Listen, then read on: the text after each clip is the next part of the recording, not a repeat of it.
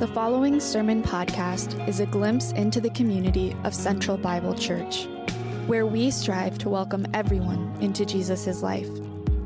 We hope that you can join us for this Sunday service as we gather together seeking to live in and for Christ.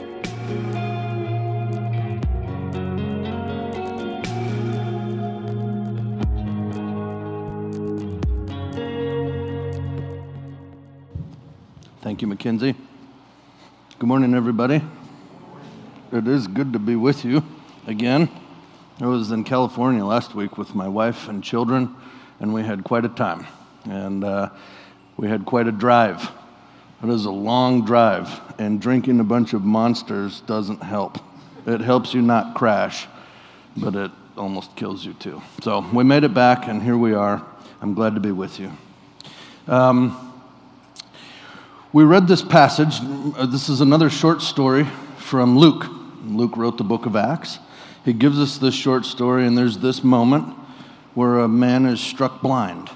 That's an odd moment. We don't see that a lot where the power of God uh, brings that kind of effect into a person's life. Very rarely, if ever. So it's interesting that this happens, and it reminds me of the metaphor that we see often in the book of John, but elsewhere in the life of Jesus. Jesus, the presence of God, comes into the life of a blind person, and what happens to that blind person? They, they gain sight. It's sort of Jesus healing blind people is something that happens in his ministry, and we know that that's a semeion or a sign to help us understand what kind of God we follow. Jesus being fully God helps us to understand the nature of God. And the New Testament seems to want us to understand that God is a guy, a God, who brings sight. He helps us to see.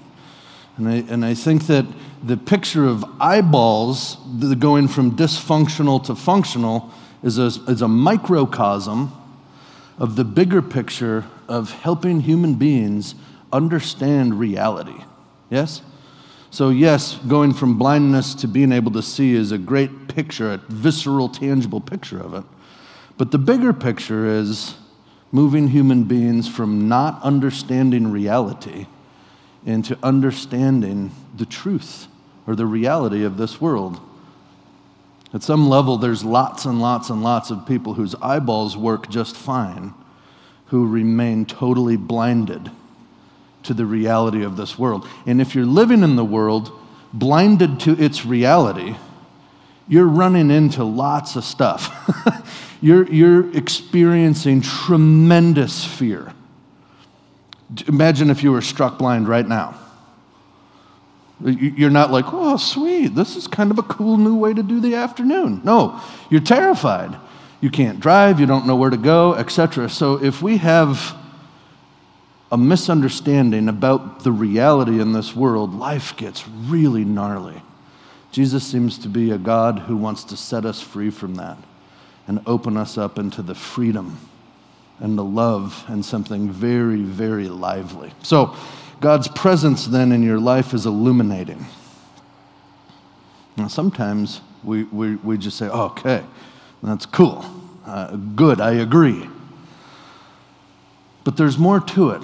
If you remember Jesus' language, he says, I will abide in you if you abide in me. There's a, there's a picture always in the invitation of Jesus, which is to follow him. And it, and it means to live and think in the way that he lives and thinks. We see it in the New Testament. He's still living and thinking that way today. And I want to suggest that if you're not following Jesus, you are as blind as can be. Just believing that God's presence brings light isn't enough. There is a, there is a dimension to this thing we call the Christian life, which is choosing to follow Jesus. When you do, notice, notice that's an ongoing way of life. It's not a moment. You don't pray to receive Jesus' salvation and then immediately understand all of the reality of the world and your relationship to your neighbors and God. That's a lifelong process. So as you follow him, he brings you into the freedom to see and understand what is real. That comes through joining Jesus. And it leads to a life of grace. And it leads to the kind of good feeling that never ends. When you're, when you're blind and fumbling around in a world that's very dangerous, there's not a lot of good feeling. And we've, we've invented tremendous and creative ways of feeling good, but it always sort of ends. There's this way of following Jesus which doesn't eradicate suffering in terms of physical pain, but it does bring us into a kind of peace that is so much deeper and consistent than anything else. It goes beyond our understanding. It's a peace that surpasses understanding. But I think sometimes we forget that we have to be following Jesus, thinking about others the way he does. You've heard me preach this way often, and today we have another example, but specifically from the angle of are you blind or do you see reality?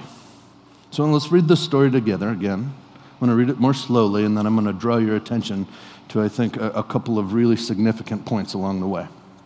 We'll pick it back up in verse 1, Acts 13, verse 1. Now there were these prophets and teachers in the church at Antioch Barnabas, Simeon, called Niger, Lucius the Cyrenian, Manaen, who was a close friend of Herod the Tetrarch, important guy, and Saul. Saul will later be Paul. While they were serving the Lord and fasting, oh, right off the bat, we get a picture. They're following the Lord. Fasting is a picture of seeking God's will, willfully stepping out of your habits of day to day life to pause, frame your heart and mind, point it toward God, and seek His will. They're serving the Lord, they're fasting, and the Holy Spirit says, Set apart Barnabas and Saul for the work which I have called them. Well, that's very interesting. Pause for a second. It's not the church who calls Barnabas and Saul, is it? It's God who calls Barnabas and Saul. The church then sets apart Barnabas and Saul. The language in the Greek is both imperative and emphatic. Imperative, you do this. Emphatic, think exclamation point. So set them apart for me right now, the Holy Spirit says to them.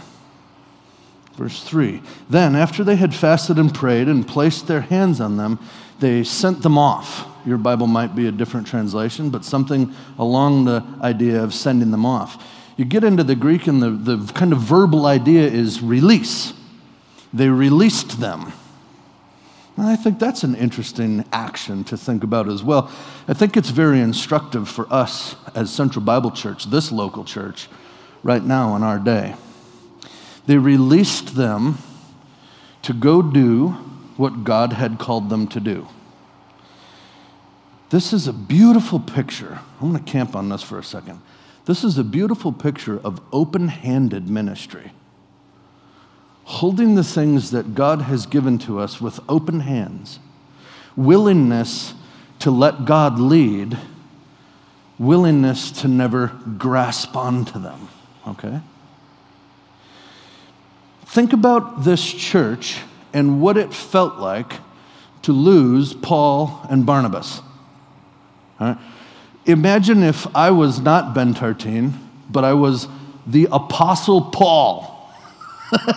you know, first of all, we'd need a bigger building. There would be a huge draw, even beyond the Pacific Northwest, to come hear the Apostle Paul talk. Back then, I don't think he had that kind of notoriety yet. A lot of people wanted to kill him. But still, you have a spokesperson from God, appointed by God, preaching the gospel and he is, at that point, and will remain one of the most formidable Christian pastors and teachers in the history of the church. And God says, Let him go. How do you feel? But he's leading and teaching and guiding. It's so important to our ministry. God says, Let him go. I can hear all kinds of voices in our modern church world today whining about how letting Paul and Barnabas go at this time would be a bad leadership decision. Then this is just right when the church in Antioch is getting going. We need that kind of strength. We can't let go of Paul and Barnabas. This is going to harm the church. This is going to diminish the impact that we're having.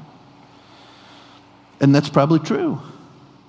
Having Paul and Barnabas leave probably diminished the impact in Antioch. But maybe it wasn't just about Antioch.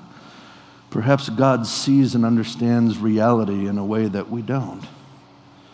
The Spirit knows what will be lost if Paul and Barnabas leave, and yet He still calls them to leave, and, and He doesn't seem to be hesitant to do so. He wants them to go somewhere else. I think this is huge for us today at our church. We have experienced a lot of conflict and misunderstanding along the way. We've experienced lots of things that lead us to new challenges, and that kind of tension and that kind of atmosphere can cause us to say, Man, we got to hang on to this. I've got to keep this. I've got to, that's going to be, and we kind of get into that spot. I want you to see this picture. Try to sit in the shoes of these early believers in this early church and recognize they had Barnabas and Paul. And when God said, It's time to let that go, they said, Okay, we trust you. I guarantee very few of them were like, Yeah, that's awesome. Get rid of Paul. I bet they were bummed. I bet there were tears shed. But they truly believed that the Spirit of God was worth listening to. I think the person who cannot grasp what Luke is showing us here will consistently feel negative and bad, like something is wrong when things in church life come and go. It'll always be a problem. The person who takes the New Testament seriously, the person who takes what the scriptures teach us seriously, will see that all throughout the history of God's people, there are times where God gives, there are times where God moves, changes. All of the things that we do must be directly related to the leading of God's Spirit rather than other things. When I start to think, I might say, if I'm one of, I could totally see myself in that church in Antioch thinking, I can't believe that this elder board let Paul go. That is just stupid. When I start to think, I know better, this never should have happened, I know how things should work, I need to step back. I need to step back and I need to say, boy, God, I'm going to act and think as wise as I can but even my strongest impressions about how things should work are subject to change by you. I am willing to follow you more than my own personal certainty. He gives us a picture of a community who's not addicted to their own certainty about how things should work. He gives us a picture of men and women who live in open handed ministry, trusting God's Spirit. I think that is so important for us. It's a posture of freedom, isn't it? There's no fear in that. It, it almost seems stupid to us, but it's not stupid. It's trust. It is genuine belief in a gospel that says Jesus will renew all of the cosmos. And, and if Jesus is the only one who can do that, I need to not think that I'm in charge of doing that. I need to trust him. It's a beautiful picture. They trust the Spirit of God. All right, and so they send them on their way. And then we pick it back up in verse 4. So Barnabas and Saul, sent out by the Holy Spirit, they went down to Seleucia. And from there they sailed to Cyprus. All right, I think Luke doubles down here. This is cool. Pass right over it if you read it too quick. Notice, the church prayed for them, the church released them, but here it's the Holy, and, and the Holy Spirit was who called them. Here it's also the Holy Spirit who sends them. You see that? Sent out by the Holy Spirit. The Spirit commands the church to act, and they do. And then the Spirit sends their great teachers, and they go willingly. So they roll out of Antioch. They've got about a 16 mile walk down to Seleucia, which is the, it's not right on the coast, but it's their port town, just a couple miles inland. Roman fleet would have been anchored there huge port town, so you can go to Seleucia and then go to lots and lots of different locations around the Mediterranean out of this seaport. So it's a real happening spot. They choose to go to Cyprus. It's about 60 miles offshore. And this is the next part of their journey. We might call it a missionary journey. I want to stop here and do a little side note. Uh, I'm, I'm going to get on a little soapbox for a second. I don't ever do that, so I'll do that just for a second. Um, some of you, like me, have been trained to understand Paul's travels through the Mediterranean as missionary journeys. You open up any Bible map today, and there will almost definitely be color coded, squiggly lines that go back and forth to Italy and Jerusalem and the islands and so forth. And it's like, this is Paul's first missionary journey, this is Paul's second missionary journey, etc. I think this is problematic if you think about missions the way that most modern evangelicals think about missions, which is somewhat like uh, you can see it in Dwight. You guys know the name Dwight Moody. He started Moody Bible College, very famous man, faithful leader in the church, faithful man of God. In his day, the understanding of missions, he captures it really well in this quote. He said this, and he's very, this is often quoted of Dwight L. He says, I look upon this world as a wrecked vessel. God has given me a lifeboat, and he has said, Moody, save all you can. This is a very deep understanding. I once wrote an article about evangelism, and on the cover of the magazine was a lifeboat throwing out a life preserver. There's a real common understanding of that. Uh, that's what missions is going out, get, scooping as many people out of the seas of death into the boat of life, and so forth. And Moody, I think, like many, certainly like the great founders and leaders of our church here at Central Bible. In this day, they really grabbed onto the idea that once a person acknowledges Jesus as Savior, he or she is saved whatever truth there is in that notion, and I think there is truth in that notion, I don't want to chip against that too hard. There's something really true there.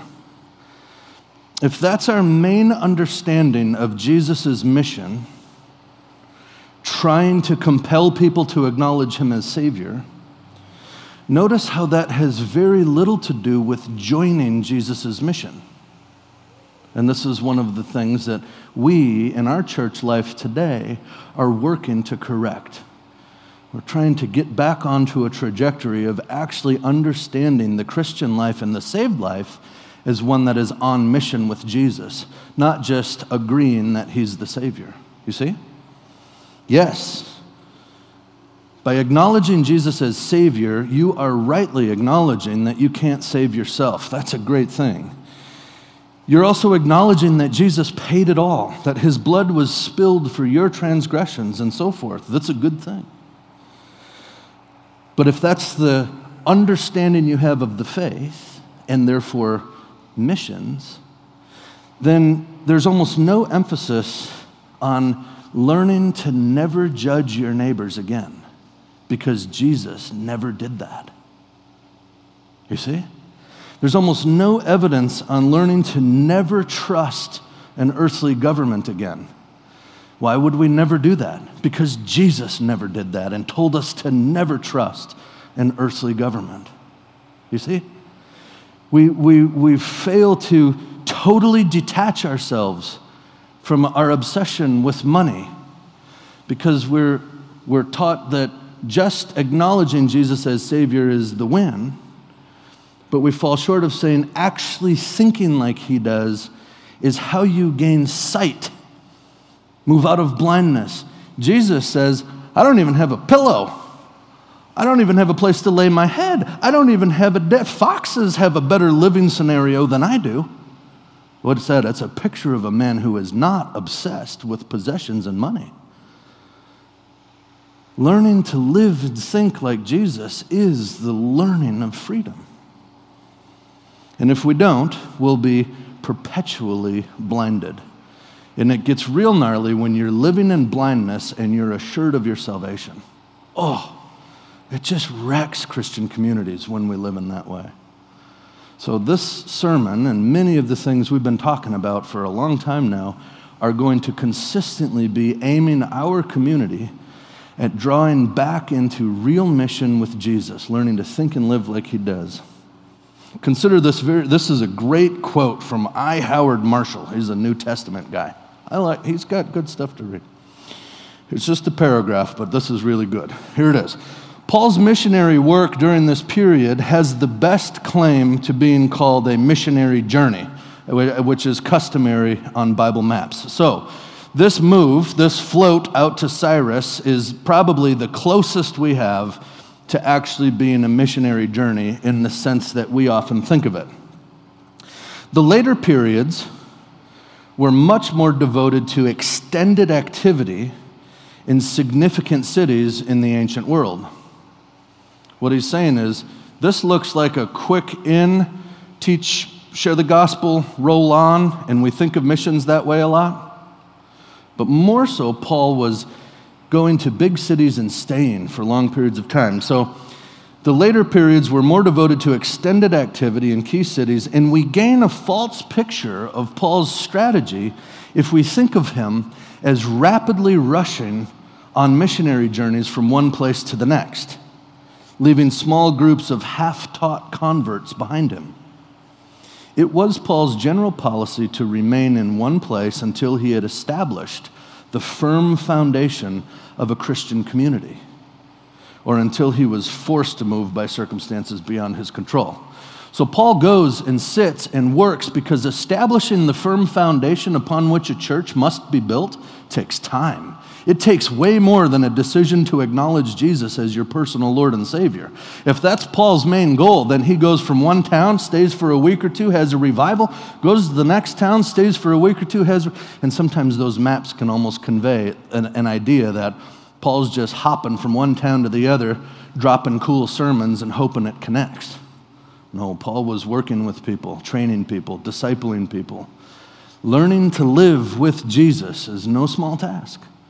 But it is simple and it's doable because Christ is with you and he strengthens you to do it. And you can do anything because he's strengthening you. All right. Paul was moved to Antioch, notice, and then by the Spirit.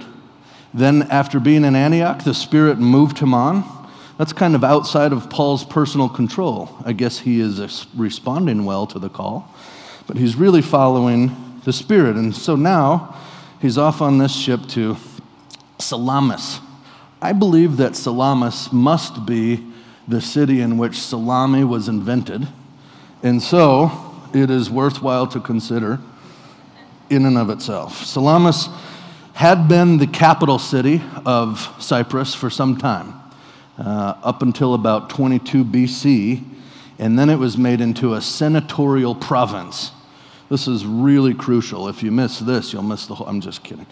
But it is important here. An, an imperial province in the Roman Empire, think of as a super crucial core uh, part of the empire in which Rome knew there could be controversy and rebellion. So they had centurions and they had legions stationed there, Roman guards and troops. That was in the imperial provinces, the big boys. The senatorial provinces were kind of around the edge. They didn't pose any real threat of rebellion. And so the Senate was given the power to elect a proconsul or a governor to rule over that region. And they didn't have a big military presence, and it was more or less a peaceful spot. All right. Luke is a historian, and he always gets the titles right. So when he calls this, and we will read next here, he talks about the proconsul, he's talking about the governor of that senatorial province in which Cyprus rests. Let's pick it up again in verse 5. When they arrived in Salamis, they had some salami, and then they began to proclaim the word of God in the Jewish synagogues. Now, they also had John as their assistant. That's John Mark. It won't go so well later with John Mark. When they had crossed over the whole island as far as Paphos, which is the new capital, they found a magician, a Jewish false prophet named Bar Jesus, or Bar Yeshua, or Bar Joshua, who was with the proconsul Sergius Paulus, an intelligent man. Luke wants us to know the dude was sharp. The proconsul summoned Barnabas and Saul, and he wanted to hear the word of God. Okay, this is interesting. The governor, wherever Paul goes, somebody starts talking about it. Paul always seems to stir things up. Sometimes he stirs up full fledged riots. That's my dream in life. Someday, those of you who want to riot with me, it'll be, but like, a, like Paul's kind, Paul does Christian rioting, which is probably better somehow. So, anyhow, Paul, Paul stirs some things up. The governor hears about it. He says, I want to hear what these fellows have to say. Bring them in. All right. Well, then we hear about this Bar Jesus, a false teacher. You saw three ways that Luke characterized him. He said he's a magician, he's a false prophet, and he's Jewish. What we're supposed to believe about this magician status is unclear. That's, a, that's kind of a tough term to nail down. I think it's a long, if Harry Potter had to describe it, he would say he worked with the dark arts, right, in some way. They did necromancy stuff. They could summon the dead. Some of them did. They tried to predict the, the, the prophet word tells me he might be trying to predict the future. And I don't know exactly what he was doing, but he was involved in the dark arts. For us, I think the most important thing is the pattern. Luke is showing us a pattern. We've seen one of these already. Here's this one, and then we'll see another one. These are these moments where the Christian leader engages with a, uh, a, a, a magician. I almost said musician, but a magician type.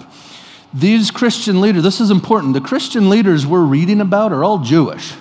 So Luke, Luke is not saying, yeah, when they ran into a Jewish guy, that was bad. No, they are Jewish. What he's talking about is a magician who's syncretizing Judaism and, and magic stuff, other kinds of beliefs from the world around them, superstitions, practices, all that kind of stuff. So, that's the problem that he has here. We notice first, Peter had a confrontation with Simon Magus, remember? And something similar happened. Now, here's the story we're reading. And then in six chapters, there'll be the sons of Sceva, where they will be doing the same kind of thing. So, what happens when a true teacher of God runs into a false teacher claiming to teach for God? In all three cases, they have this connection to Judaism, and they have all tried to hybridize the religion. They're blending good and evil. I personally, I'll just tell you what I think.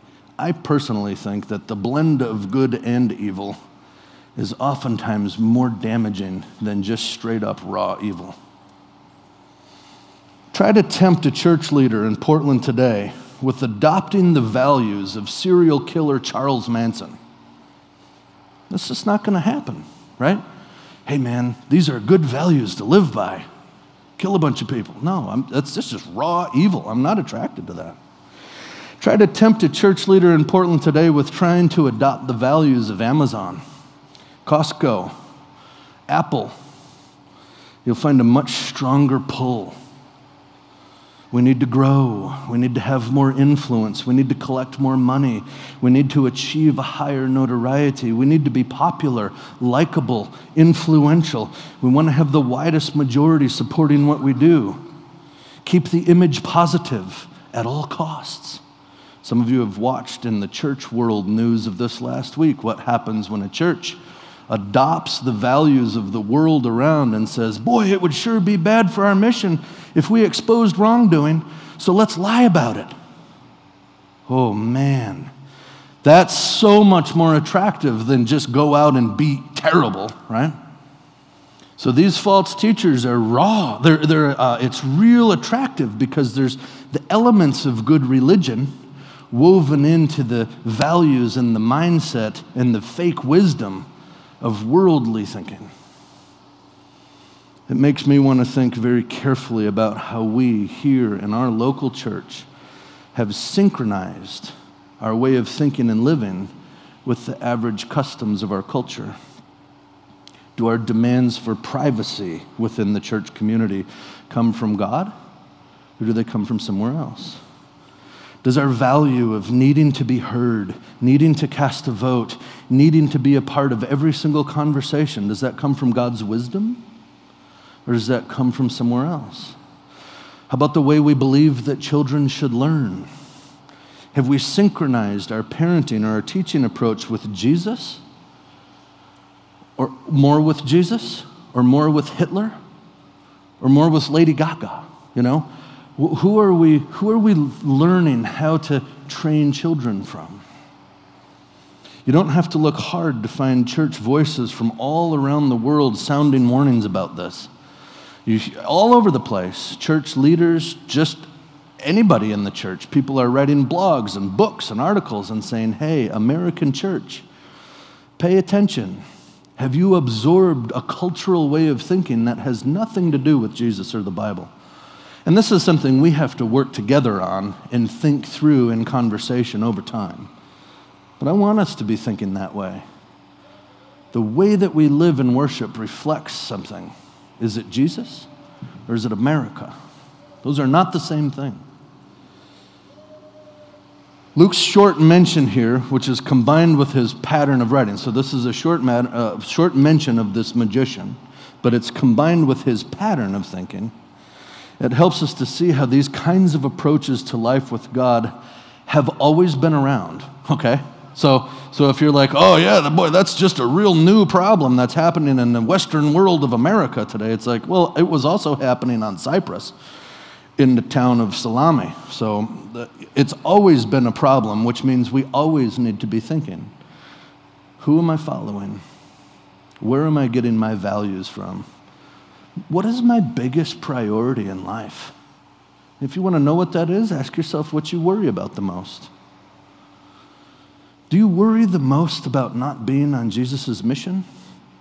Or you, do you worry the most about your kids not getting into college? Or not being able to pay for something or so forth? I'm not pointing a finger at you on that, by the way. I cannot, I can't ask that question myself and, and answer it honestly with, yeah, the number one most important thing for me every single day, every breath I take is to be on mission for Jesus. Almost every time I ask the question, what are you worried about? What are you anxious about? My answer is not that. Isn't that an instructive moment for me, though? Right in that moment, I can say, maybe that's why I'm so anxious and fearful. The proconsul was an intelligent man, we're told. Let's pick it back up in verse 8. We're just about done. This is, this is cool. The proconsul, whom Luke has called an intelligent man, he summons Barnabas and Saul and wanted to hear the word of God. Verse 8. But the, the magician, and now this is another one, Elymas, for that is his name translated, he opposed them and he was trying to turn the proconsul away from the faith. He, he probably didn't want anybody stepping on his power toes, as it were. But Saul, also known as Paul, who was filled with the Holy Spirit, Luke constantly wants us to see that. The Spirit is involved here. Stared straight at him, and he said, You who are full of deceit and all wrongdoing, you son of the devil. And in the Greek, it's bar Satan, bar diabolos. You bar diabol, you're the son of Satan, he says. You son of the devil, you're an enemy of all righteousness. Will you not stop making crooked the straight paths of the Lord? Now look, the hand of the Lord is against you, and you will be blind and unable to see the sun for a time. Immediately, mistiness and darkness came over him, and he went around seeking people to lead him by the hand. He was blinded I think Paul just put a physical stamp on top of this man's spiritual reality. I'm going to make your eyes function the way you're functioning, which is blind and disconnected from God. You're, you're, you're perverting or crookeding. You're making the clear and straight paths of God all kinds of warped, which means you're blind. And now I'm going to give you blindness. If you remember Paul's, this is such a cool thing. Remember Paul's own personal story. how this came about. There are so many parallels between Paul and this son of Diabolos, or son of Satan. Both of these guys, at one point, strongly opposed God's word. Both of these guys were struck blind. Remember Paul? Struck blind by God? But mercifully so, they were struck blind only for a time rather than permanently to make a point. And both were said to be in need of having someone lead them by the hand while they were in their blindness. Luke is drawing our attention to a comparison between this false teacher and Paul himself and saying these guys went through a very similar process. Here's another one that Luke doesn't say outrightly, but I think we see it clearly in the story. Both were operating with some kind of confidence that they had special access to divine insight and power. You see? Remember Paul? He was operating zealously so, saying, I know the will of God, I have insight because of my high learning and great credentialing, and I know God wants us to kill these Christians, so let's do it. You see?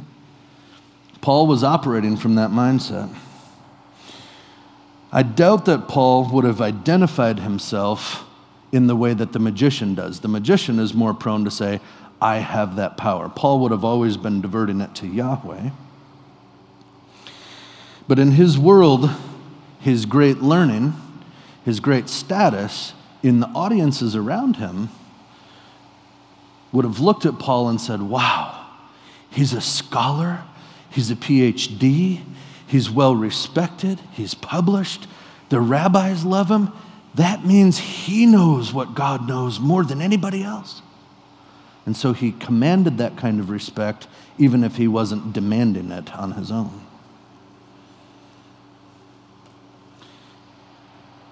I don't want you to hear me making a, a cavalier claim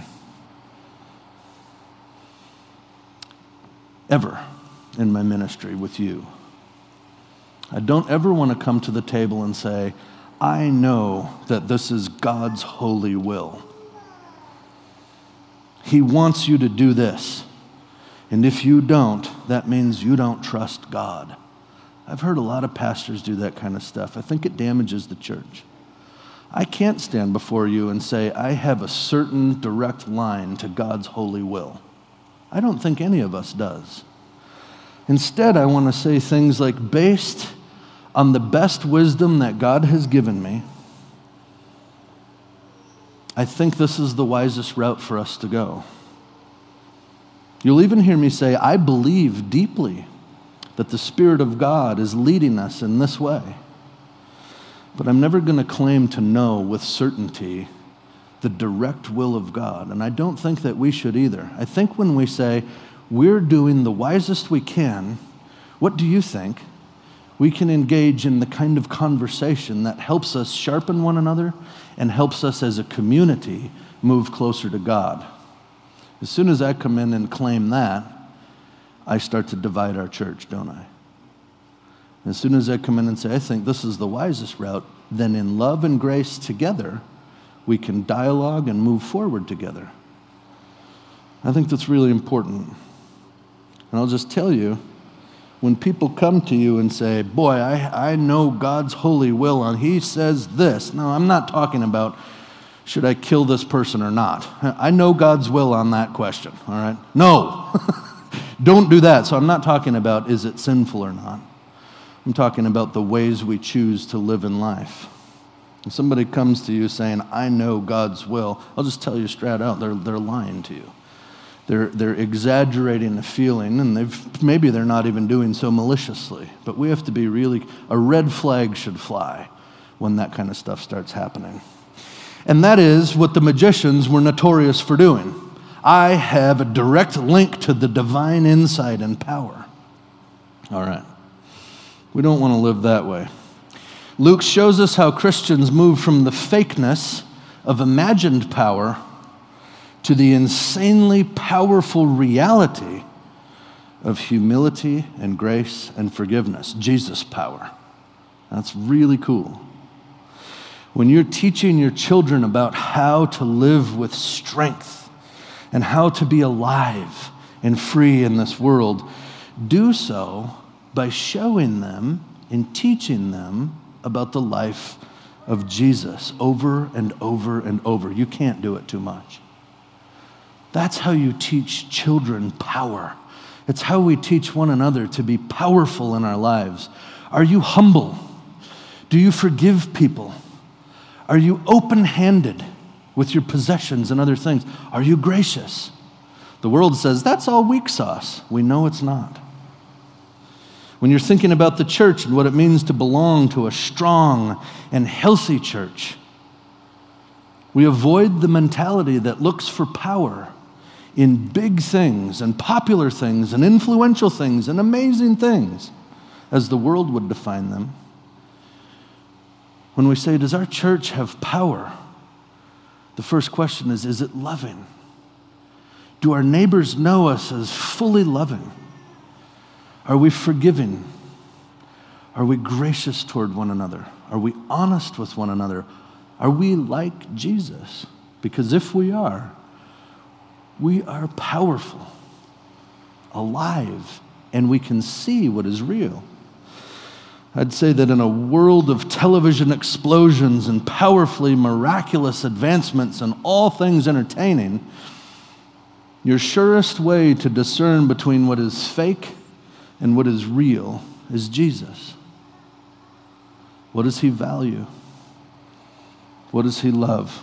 A church is powerful and healthy only to the degree that it loves one another and loves neighbors in the way that Jesus does. I'm fully convinced of that in the deepest place of my heart and soul. And that brings us up to the last verse, verse 12.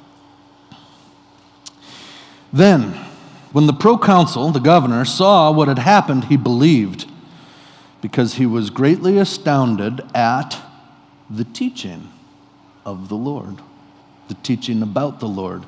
And there it is, kind of as the final, the final, I don't know what you call it, the final straw, the final thing. there it is. He was greatly astounded at the teaching of the Lord, teaching about Jesus. He saw a literal, physical, supernatural miracle, and I'm sure that he, he, he had a gasp or two, like, whoa, that's intense but he was thaumazoed. He was amazed. He was totally, totally taken aback by what they had taught him about the Lord. When they oriented this governor's heart and mind onto the person of Jesus, that was the power. That was huge. Luke tells us that the governor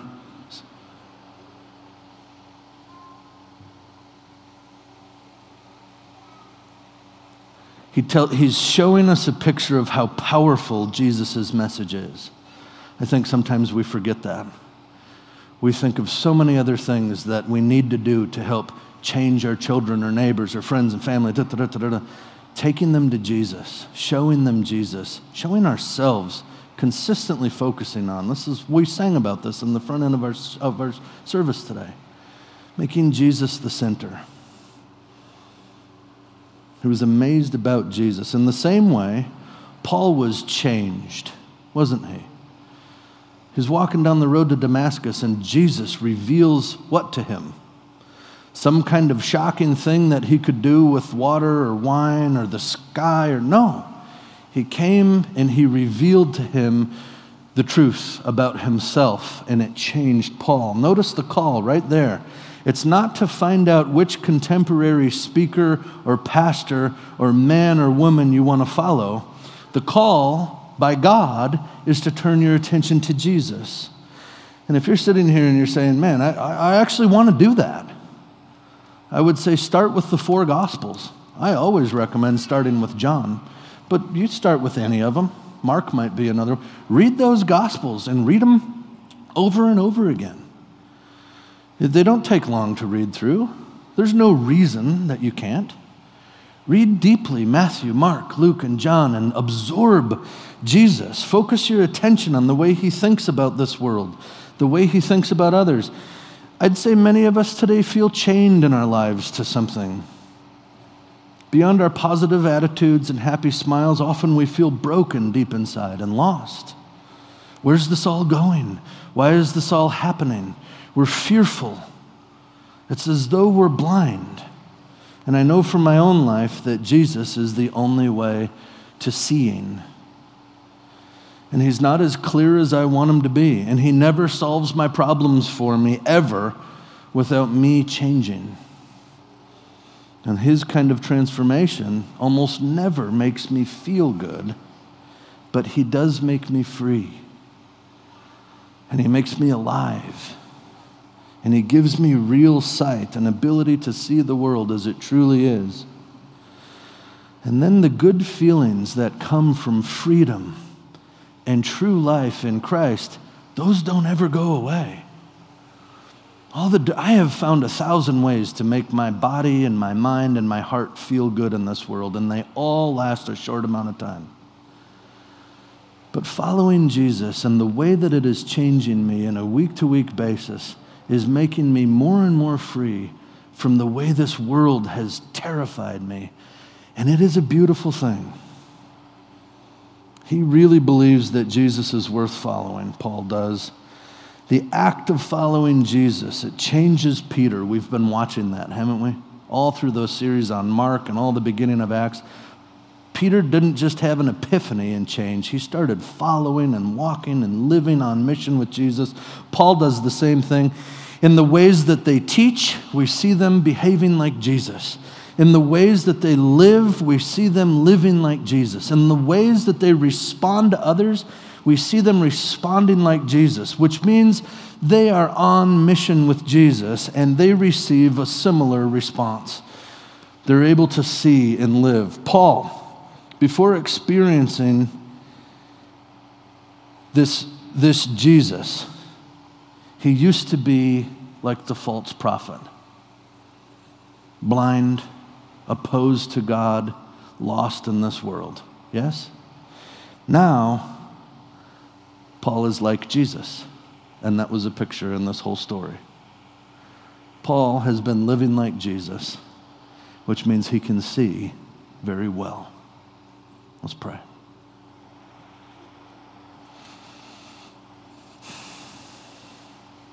God, it is, it is utterly impossible to figure you out. It is really hard to train my attention upon you only. I sometimes feel like I cannot go 10 minutes, sometimes one minute without revolving back into some sort of thought about what's wrong, what I need to be afraid of, what I haven't done yet. So many thoughts and impressions and motives and values and desires that just have nothing to do with you. And then I, I, I grow blind. And then I, f- I start to feel despair and sadness and hopelessness and all of the stuff that's just commonplace in the world comes into my heart and soul. And it hurts and it just messes me up. And I'm, I doubt that I'm speaking for myself right now. I think we're all like that. We're thankful for your word. We're thankful for the Old and New Testaments. We can get together like this, think about them a little bit, talk about them. And we see these stories, and today I, I, I feel like in this story that you show us with Paul, you're helping us to see what open handed ministry looks like. You're helping us to see what trusting you really looks like. And you're helping us to see that following you and living like you and thinking like you is the path to freedom and to understanding reality in this world. I ask that through your Spirit you would strengthen every child in this room to follow after you, that you would strengthen every woman and every man in this room to follow after you. Help us to reorient all of our life unto you and to trust that that is worth doing more than anything else. Thanks for being so patient with us as we learn to do this. Uh, we're not super fast at it, but we are coming after you, and we're thankful that you're patient and loving. We trust you. Amen.